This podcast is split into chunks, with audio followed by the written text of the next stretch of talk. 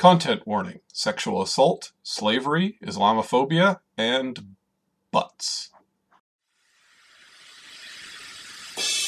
Action, excitement, horror, romance, thrills and chills, swords and sorcery, rockets and ray guns, a dizzying panoply of the strange and impossible from the darkest depths of the human imagination.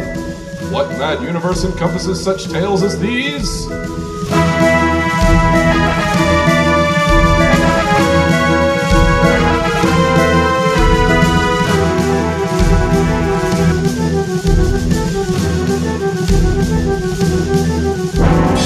Join us as we bear witness to the sweeping sprawl of all the history that never was and all the futures that could yet be.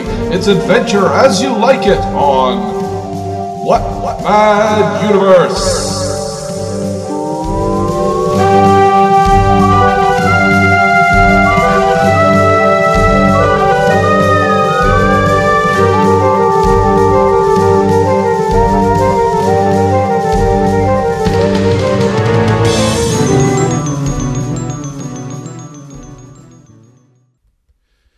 Welcome once again, acolytes of adventure, uh, to What Mad Universe. Um, we are still uh, technically on hiatus um, until uh, mid to late May 2023, as I as I record this. But we are still uh, putting up uh, these special minisodes, uh, which are episodes that we did uh, during the last hiatus, which we made only available for Patreon subscribers. this is the third and final uh, of the minisodes. Um, I'm Adam Prosser. With me, as always, is Philip Rice. Hello. And uh, today's episode is about uh, Red Sonja and Robert E. Howard's uh, disputed creation of her. Um, but um, I also wanted to mention right now that uh, we have a new sponsor, uh, or rather, an entire new network. Uh, we're now on the Tokyo Beat Podcast Network. So let's hear from them, our new sponsors, and we'll be right back after this. Today's show is brought to you by Epos Gaming Audio. With a comprehensive lineup of both wired and wireless headsets, gaming amplifiers, microphones, and webcams, Epos has everything you need to experience the power of audio. Like their H6 Pro lineup, which features two versions, an open or closed headset, the closed headset allows you to tap into exceptionally detailed audio and seals out ambient noise, while the open version delivers natural high fidelity audio with an incredible soundstage. Both headsets include a magnetic detachable microphone and a sleek design that has no wild RGB configurations, just good design. Listeners can save by visiting www.eposaudio.com slash gaming and entering code EPOSFRIEND15 at checkout to save 15%.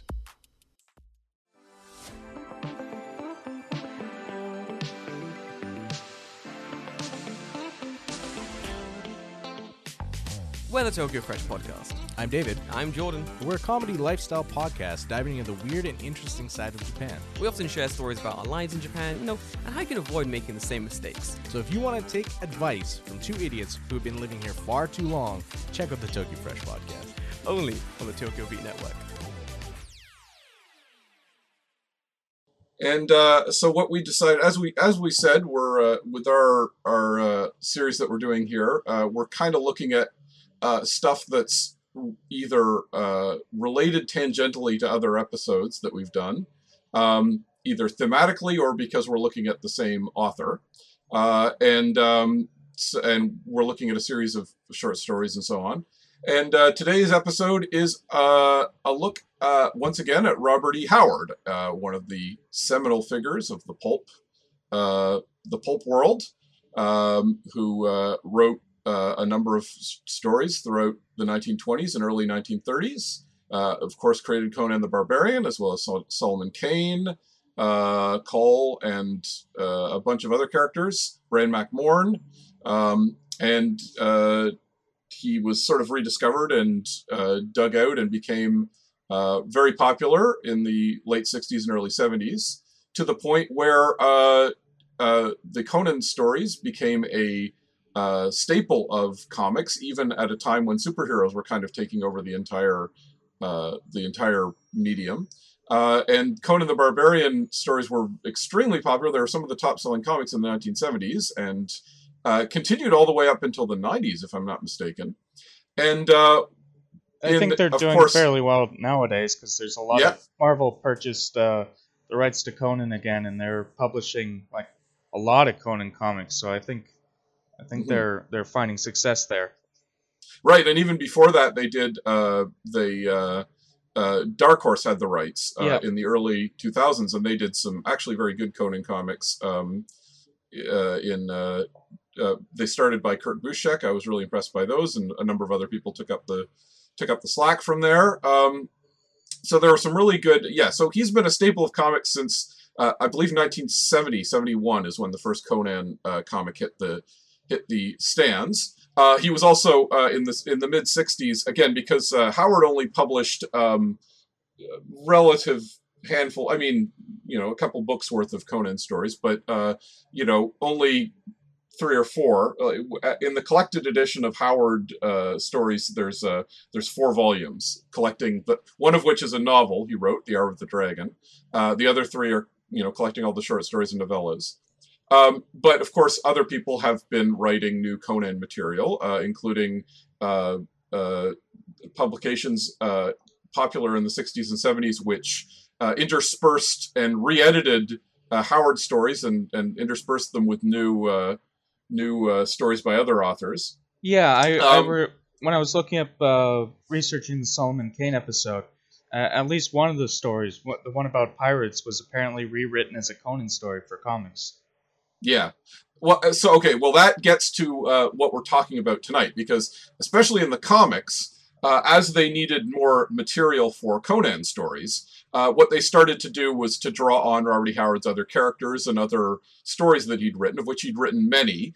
Uh, in addition to outright fantasy characters like Conan and Kull, he, he uh, and Solomon Kane to an extent, he of course wrote a lot of historical adventure, some of which had fantastical elements, like Solomon Kane uh, but some of which were just straight up uh, standard historical adventure stories.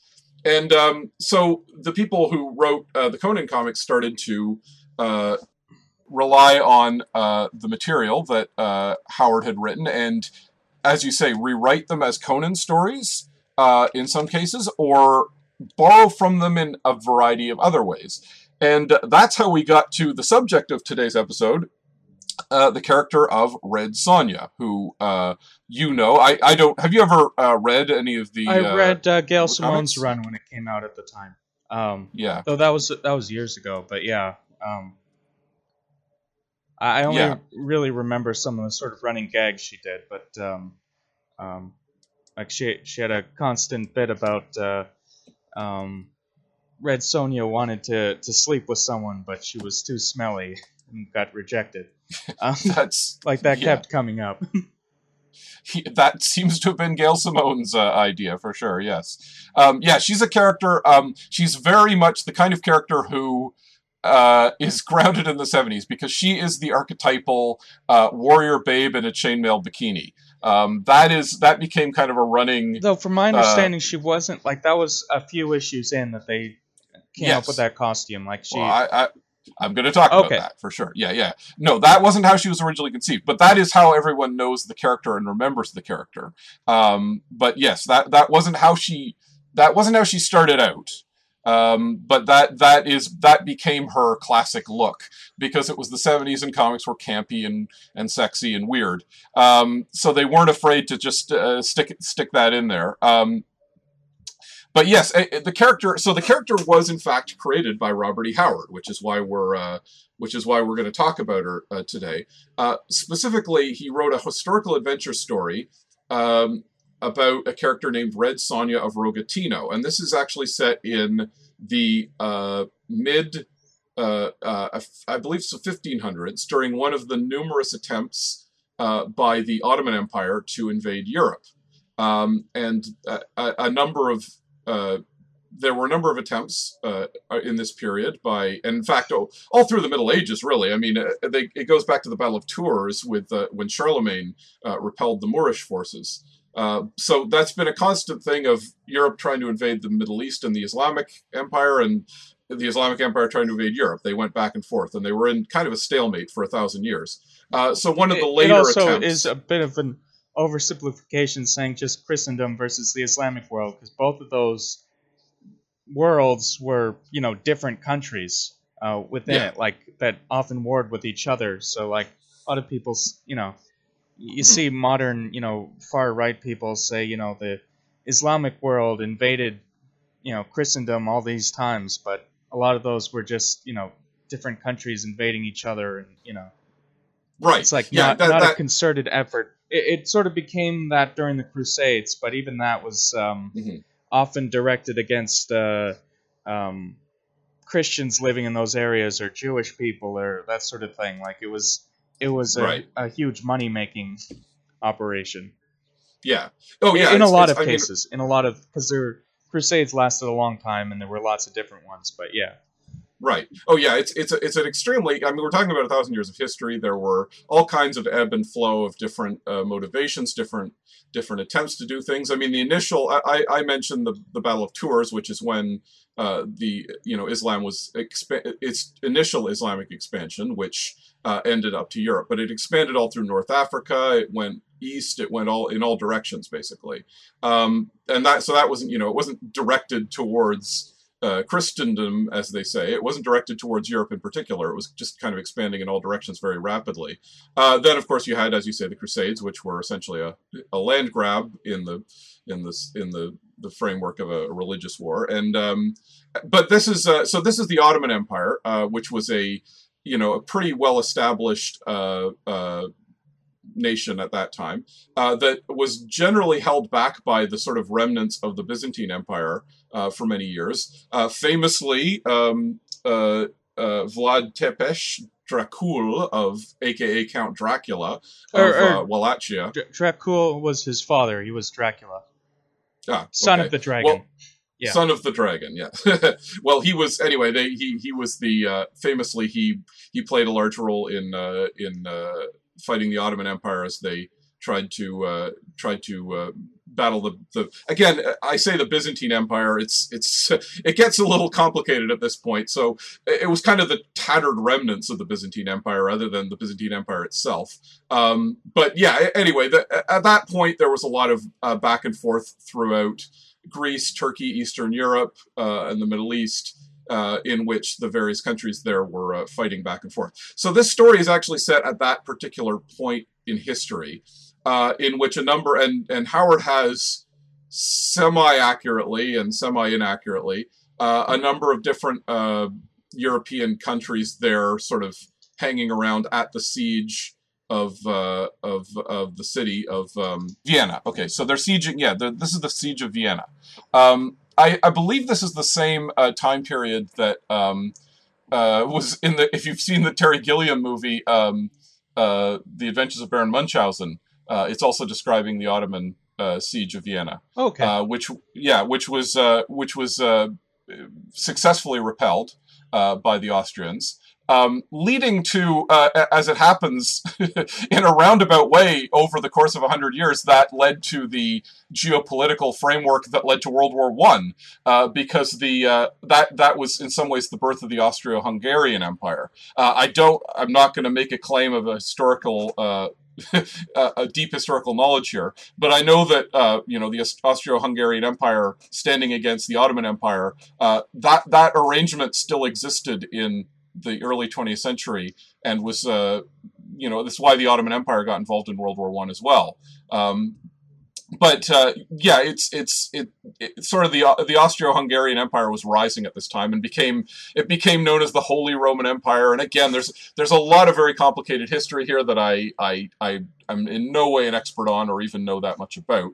Um, all that matters for our purposes here is that there was a big siege by uh, the Ottomans uh, on Vienna, and there was there were a lot of uh, mercenaries and a lot of people uh, coming in from uh, from all over Europe to repel the siege. Not necessarily for out of any sort of bold, uh, you know, bold noble nobility, but just because it was where the action was, as it were. And so that so in this story, what we see is is these two um, these actually two fighters, and Red Sonja is only really one of them. Uh, the other one is uh, von Kalmbach, who is a German uh, fighter. And uh, I'm not wrong, right? He's basically Conan if he was like a German guy, right? yeah. I mean, that's Like most of Howard's main characters, but uh, from what I've Yeah. read, but yeah, yeah as as i said there was a, a whole thing where um uh like uh, when moorcock later started writing about the eternal champion and his characters all being sort of reincarnations from one another. As we said in uh, one of the episodes it it kind of feels like he was ti- taking that idea from howard because howard tended to write the same character but transplanted into all these different historical periods. Yeah, Um, and and it, it explicitly like um, Bran Mak Morn is related to Kull, or no, um, Kull, yeah that's right. No, no, I think he was related to uh, uh, Kull's friend, the Pict. I think he was like, but anyway, yeah, there was a connection. right there. yeah anyway yeah it's that's right um no i, I thought it was Kull himself but maybe i'm wrong I, Yeah, I, I- I could be wrong as well. It's been a long time since I read that, but yeah. and he he does make some ties between Kull and uh, Conan as well. Like uh, Conan has um, uh, you know Atlantean descent, even though it, the Atlanteans were completely lost by the time of Conan's rise.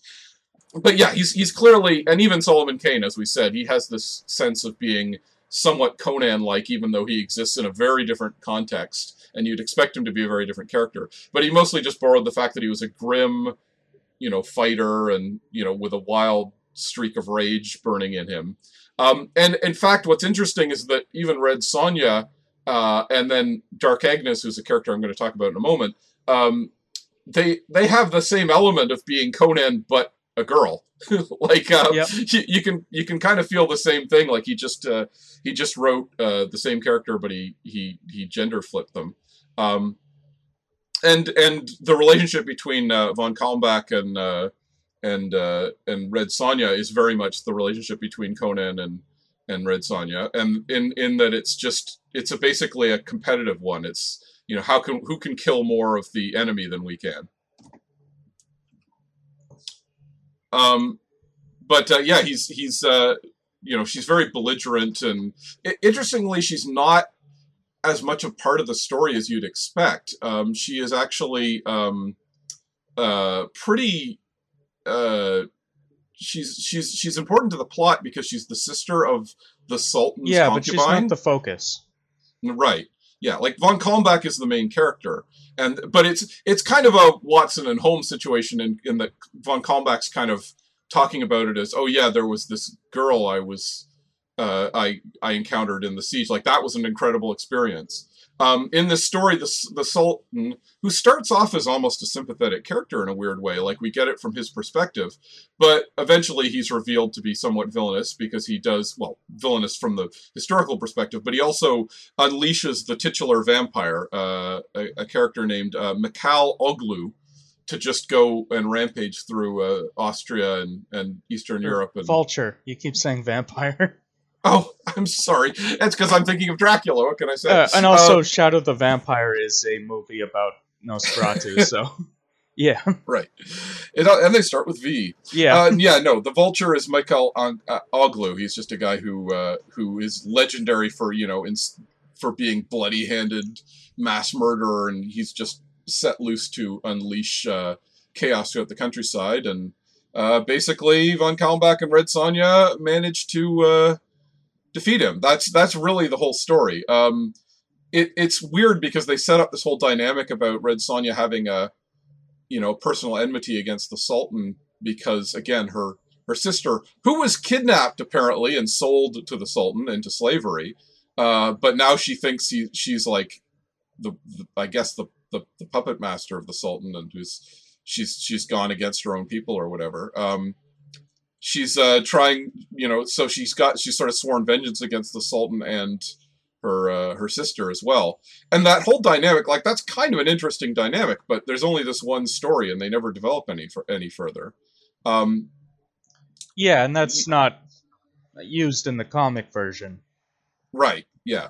to my knowledge. it- I mean, it might have at some No. point, but No, it's I don't believe it is. Like I mean, partly because she's transplanted into it. Now the okay, so the reason that uh, the Red Sonja in the comics wears that outfit, uh, she's initially introduced if you in the in the, the early Conan stories before she gets her own spin-off, um, she's introduced as a um, wearing a chainmail shirt, which is what she does, and she wears that in the in the story as well, um, but like a protective chainmail shirt. Um, and which is funny because she walks around with like uh with bare legs, but she's got a chainmail shirt. Well, I Um, mean, Conan's always depicted in the comics as walking around with no shirt. To be fair, I mean, Right, yeah, there- yeah. there- it's not really realistic arm. I mean, I know there, there's a difference in in um, how it's framed and all that, but I mean, um, the books uh, actually generally generally have realistic armor, but the depictions on covers and comic Right. adaptations they're usually fairly naked. Yeah, that became a. I mean, Frank Frazetta especially Yeah. uh, became That man did not uh, like drawing clothes or painting Yeah. clothes. It just Yeah, like everybody just you know mhm. butts and he Yeah. liked he liked uh, the human form like he was an equal opportunity uh, yeah, uh, yeah. Portrayer of yeah. I mean, which is I mean, which is only fair because that's how. Um, which is only fair because that's how um, the uh, the uh, you know the, the eight the you know that's been painting for centuries. It's, Yeah. You know, whenever we find an excuse to get, make them naked, and you do it. um, again, both genders. Uh, but yeah, it's it, but it is definitely a function of having been uh, the '70s. I think, uh, like Frazetta, um, and shaping that mindset, and then oh we should say the comic the version comics. was created by roy thomas and barry smith and yes, um, that's right. it's also uh, this is kind of irrelevant but the comic version is spelled sonja with a j and in the original story it was sonya with a y Right, right. But it is meant to be the same character. Yeah. Like they did explicitly say, yeah uh, "Let's. What if we transplanted her to the hybrid?" Oh yeah, yeah. Um, but I, I think it's it's important to point out creators, and I believe the Mm-hmm. um the uh, film version, which uh, I haven't bothered to see, but uh, apparently it credits Robert E. Howard with the creation of the character, right. and not I have seen it. yeah yeah. and not oh uh yeah might credit Roy Thomas. I'm not sure, but yeah No, it's true. I mean, Roy Thomas. It's one of those uh, Stan Lee, Chris Claremont things where you know the character was technically created by someone, but it evolved in such a different direction. yeah Um, Barry Barry Windsor Smith was the uh, artist on Conan for the first few years. He was very famous for that.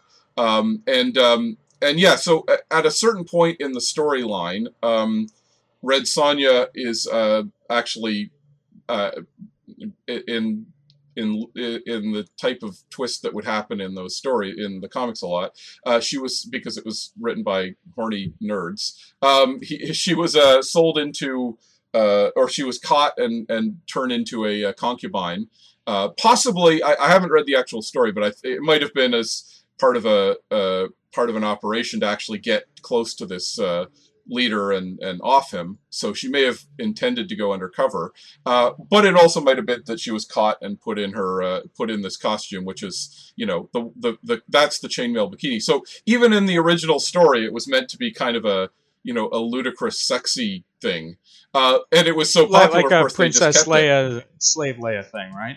Yeah, exactly. It was the same kind of situation, and of course that became so iconic that that became her look, even though it makes you know no sense. yeah, I mean, Um, um, I, I think some of the, uh, definitely in the in the Simone run, uh, she wore different outfits at different times. So like that was just Yeah. one of them.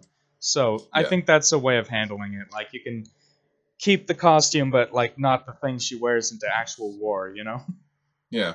Well, it, it's funny because uh, the the um, the uh, the Robert E. Howard stories, you know, there's a seriousness to Conan, right? Like, Yeah. um, but but in the comics, there's always uh, just by vert the world of comics has always been a little bit sillier and a little bit campier, and I mean, especially being published by Marvel Comics, um, and uh, that did start to bleed into the comics a bit more and and so it, it- you know red sonja is always I, I i i think red sonja can exist on her own as that kind of character uh, but you have to treat it a little more tongue-in-cheek a little more removed from from reality. And so she's always been a slightly awkward fit with uh, conan uh, in that regard because you, it's hard to have a serious conan story when you've got red sonja there because she she exists in this sort of 70s porno chic uh, world that is a slightly different from his vaguely more serious pulp uh, story. Uh, there's also, uh, unfortunately, a bit of a uh, her her origin in the comics, which is not in the story,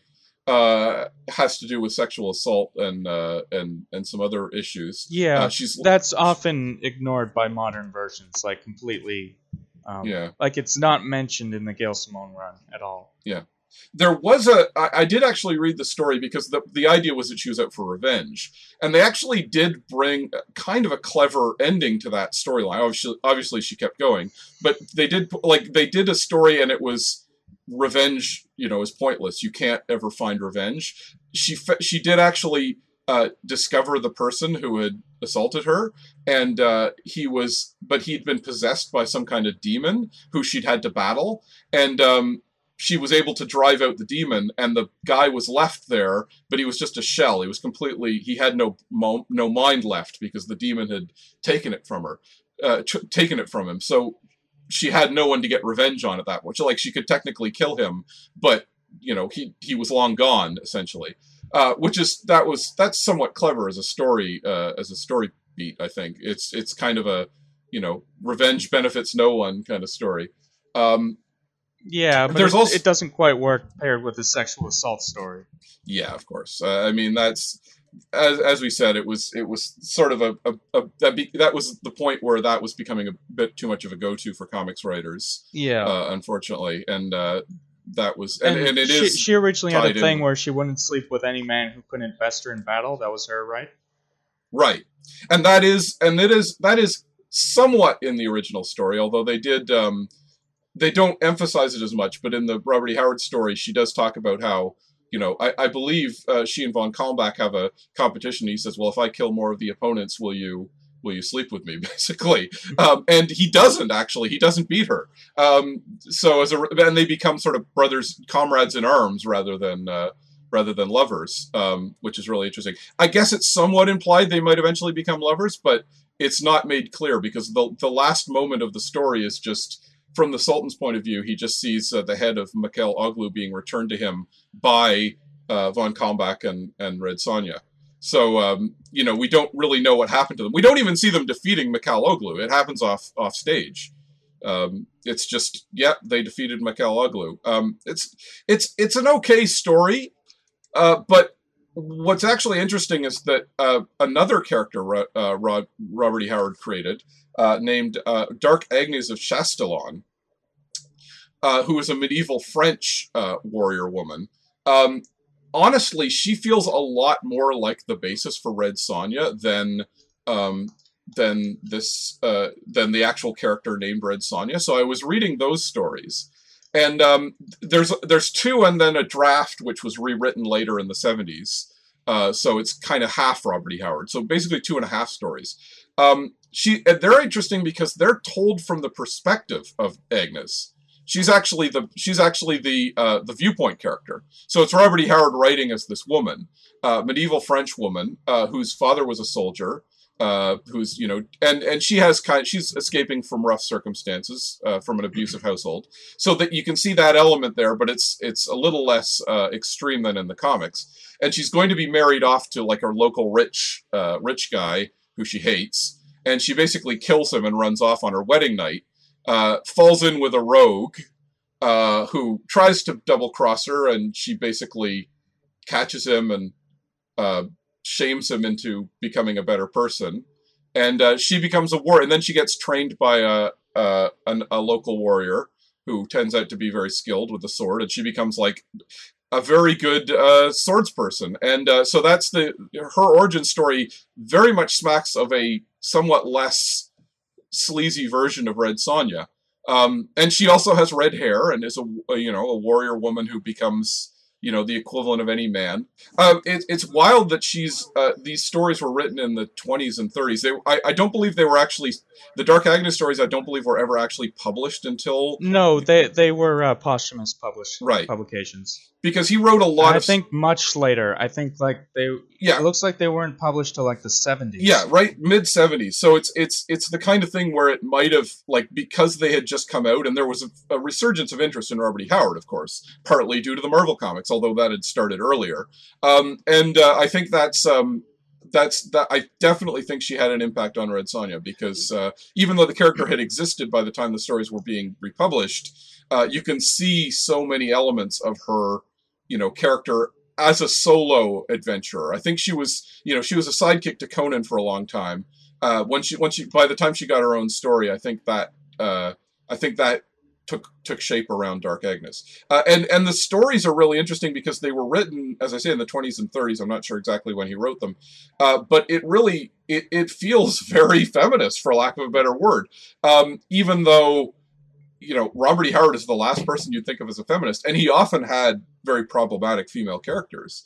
Uh, he would often write them as you know like you know the classic Frank Frazetta image of you know the strong barbarian hunk with a, a woman like a naked woman grasping his leg as you know monsters close in and all that kind of thing um, that's that's not completely inaccurate to the original howard stories but then every so often he'd turn around and write a really like powerful female character including not not necessarily a fighter some of them were like royalty or whatever but he was like it, it's it's surprisingly good for that era uh, in terms of uh, being just willing to being willing to write a, a female fighter. Um, uh, there are still issues. There's still things like you know, oh, they're uh, they're portraying them as a um, you know, oh, uh, you're you're you're you have a man's spirit in a woman's body is something that even even Dark Agnes says, uh, you know, that she feels that way, and and she'd rather live a man's life than get married like a woman. And there's, so there's a bit of a gender essentialism going on, essentially. But they do explicitly uh, point out that there were female warriors, including, of course, Joan of Arc, uh, but also uh, a number of other uh, number of other uh, fighters at the time. Yeah, and there's were- also like it's also a classic thing in in ballads and whatnot. Like Maid Marian early on was actually depicted as a fighter occasionally. There's Right. uh, there's one story where uh, she and Robin Hood are both in disguise and they don't recognize each other and they get into to a fight and fight each other to a standstill before Right. realizing each other's identity, which is interesting Yeah, because Yeah, it's- it, all- that feels yeah. like a modern thing, but it's actually something that the modern stories have lost, really. hmm Yeah, there's there's there's been yeah there's definitely been folk tales and historical like real characters in history who get kind of folklorized. Uh, Uh, who have Boudica, been- yeah, a bunch of. yeah, Boudica. Boudica is explicitly mentioned. oh, I always the, pronounce uh, that wrong. Yeah. Yeah, she's she's mentioned in the Dark Agnes story specifically as oh yeah the great Celtic warrior queen Boudica, uh, and um, yeah, there, so the, the you know Howard of course was a big history reader, and so he was a you know he always loved historical adventures. And there's also the the element of uh, there are a number of uh, women over the over history who have dressed as a man uh, to go off to fight in wars. Uh, you know from. But again, both in folk tales and in real life, Mulan and and all yeah, M- famous Mulan. example. Yeah. Um, Yeah. But that's like a, a thing that uh, a lot of stories have. Um, Yeah. And yeah, it has happened on occasion. Yeah, it's definitely something that's happened in real life, and in fact, it's you know a lot of people pointed to that as you know well they they may in fact have been trans, uh, you know, Yep. and they want, but but it's also true that you know if you're a woman, you didn't yet if you you know at certain times yeah, in history it's you had it's limited hard options. to it's hard to retroactively apply some of these uh, sort of not modern concepts per se, but modern understandings of the concepts. Like I don't Mhm. know, like gay and straight even weren't really a thing at certain points. Right, right, like in ancient Yes. Greece and whatnot. Um, like you, you But- wouldn't you wouldn't say somebody's gay because Mhm. you know every yeah yeah, yeah. It was a, it was more, cult, the culture was different around it, Yeah. um, and and how it was related to things. Uh, but but it was also true that um, there definitely were some uh, women who really took to um, dressing up as men and and Yeah. being you know like that was beyond just I did this to survive. Yeah, yeah, um, Sometimes, uh, and there's an element. example of a, a that I recently learned about a, a French athlete who dressed as a man and had a hysterectomy and um, this person ended up collaborating with the Nazis and being a terrible person but you know it's a thing that Mhm. happened in history right. Yeah, there's been a number of, of, of Um, there's Pope Pope Joan was a the, there was Yeah. a Pope who was a woman No, and things like that. not not Yeah. not Pope Joan is is not a real person, but it, it's a myth. But um, it was a thing that was believed for long periods of time. Like it Yeah. doesn't, it definitely didn't happen. But yeah, And Howard is, even though nobody uh, really mistakes um, Dark Agnes for a uh, uh, uh, for a, a man at any point, she does. Ex- they do say she's dressed as a man. At one point, he dresses. Uh, you know, she dresses up as a man to ride by Etienne's side to get away from her family, and he kind of goes, "Maybe this will disguise you as a man." And he goes, "Not really. We can all tell you're a woman." but yeah, but there's um, also it- um, also another historical example uh, from the uh, 1700s. uh, Julie d'Aubigny, uh, or La Maupin, uh, Right, was right. a, um, a French uh, a female opera singer, uh, swordswoman, and um, all around awesome person uh, who often dressed as a, dressed in men's clothing, like not trying to Mhm. disguise her gender, but you know just sort Yeah. of uh, flaunting in, in men's clothing. Uh, had Yeah. duels with people. Um, um, there, there's stories of her like uh, affairs with both men and women, and there's story. There's one possibly apocryphal story of uh, um, the father of one of her female conquests uh, put uh, his daughter in a nunnery uh, to get her Right. away from from uh. La Maupin disguised herself as a nun, broke in, uh, faked their death, and burned the place down. It's a common thing, hundred percent. It it was definitely, and it's actually worth noting that in the 1920s, which is when Howard was writing, admittedly he was out in rural Texas, so he wasn't like living in the big city or anything. But it was certainly that was a time when uh, homosexuality was getting a little more mainstream, at least among the very upper classes, and dressing in like women dressing in men men's clothing was actually a bit of a thing you would sometimes see in in, in elite circles. Yeah, Um, like the um, uh, in the 30s, uh, there's famous pictures of uh, oh sorry, I'm blanking on her name, German actress. Uh, Uh, um, uh, Marlene Dietrich. yeah, yeah, um, her in a tuxedo. Mhm. That was very iconic. Yeah, Um, the the the Janelle Monáe thing of a woman in a tuxedo was actually you you know you could see it in the twenties at some point and at some point. Plus, you had people like Amelia Earhart and a few other women pilots who were uh, you know pursuing that as a line of uh, I think there was a bit of a you know it's it's a bit of a stretch to say feminism was exploding in the twenties, but there had definitely been a bit of a boom uh, for uh, I- you know yeah, women to um, pursue also- masculine. Yeah, also uh, uh, up Culture. to you know World War II, which was a big, um, big uh, increase in, in women being allowed to work and um, Mhm. uh, stuff, and then uh, the 50s was largely a black backlash to that progress. And Right. uh, we think of the 50s as like the past, you know, like how it used to be, but it was only like that for like a, a few, like in the 50s and early 60s. Like it's, um, Mhm. it's largely a backlash to the progress that had been made before. Right. Um, Yeah, exactly. it was yeah, it was it was a there was a reactionary element starting after World War II, the Yeah. 40s and 50s Yeah, of, you know, get back to the kitchen Yeah, because late- women had been doing 40s. so much on the home front Yeah. during World War II. yeah, And- uh, and like even in like some like early post World War II movies, you still see like uh, women cab drivers and stuff. Um, in Mhm. like um, The Big Sleep and some other things. Um, I wanted to uh, briefly touch on because it's important for Red Sonja. I think uh, Mhm. Jirel of Joiry. Um, Yes. uh, who is um, I, I'd I'd like to do a full episode on this because I actually have a copy of this book. I've only read one story so far, but Yeah. um, um, yeah, I'd I'd like to read these stories. Um, uh, this is a character created by C.L. Moore, who also created Northwest Smith, who we did an episode on, the uh, the space cowboy guy, um, Han Solo meeting Cthulhu sort of thing.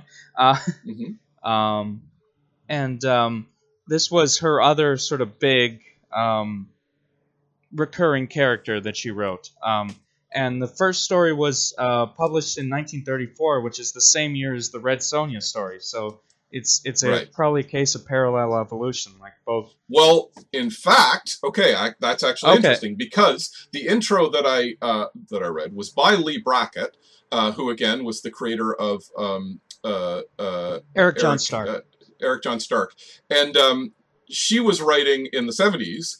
Uh, but it sounds like uh, C.L. Moore and Robert E. Howard did know each other, did read each other's work, and that C.L. Moore was uh, a big fan of the Dark Agnes stories. And so, even though they weren't published, uh, there were some people who had read them because the okay. you know the writers' circles that that existed, as for instance between Lovecraft and uh, Robert E. Howard, uh, they were reading each other's stories and commenting on them. So apparently, C.L. Moore was a big fan of Red Sonja, and it's quite Or- possible Dark Agnes. Dark Agnes, right, or not Red Sonja. Uh, but it does sound like the two of them were influencing each other, and and and again, Moore wrote very excitedly about Dark Agnes as a character. She said she was great. So, so it Um, might be a I- case of like both of them influencing each other rather than like it being a one-way thing. Like they both could have been building off each other's ideas. Absolutely, yeah. No, this well, it's just like with Lovecraft. Like Yeah. lo- you can see Lovecraftian entities in Robert Howard's work. So this is probably the same thing. Like they yeah, were discussing and, things and back, and forth. and like, um, yeah, Robert E. Howard stuff appears in Lovecraft as well. Um, anyway, Mhm. yeah. Uh, so Jirel uh, is uh, also a warrior woman. Uh, they're very. She's the viewpoint character, or like it's not written first person, but like she's the she's the person the story follows. Um, she's a beautiful woman with red hair, uh, yellow eyes, so that sets her apart a little bit. Um, and it's set in um, in France. Um, in the medieval period. It's it's a little unclear exactly when it's set, but vaguely medieval period. And there's you know sword and sorcery stuff going on. Um, the only one I've read is the crossover they did with uh, that uh, Moore wrote with uh, Northwest Smith, which involved uh, time travel, of course, magical time travel. With and they're they're apparently um, related to each other by blood, so that's why they were able to link with each other.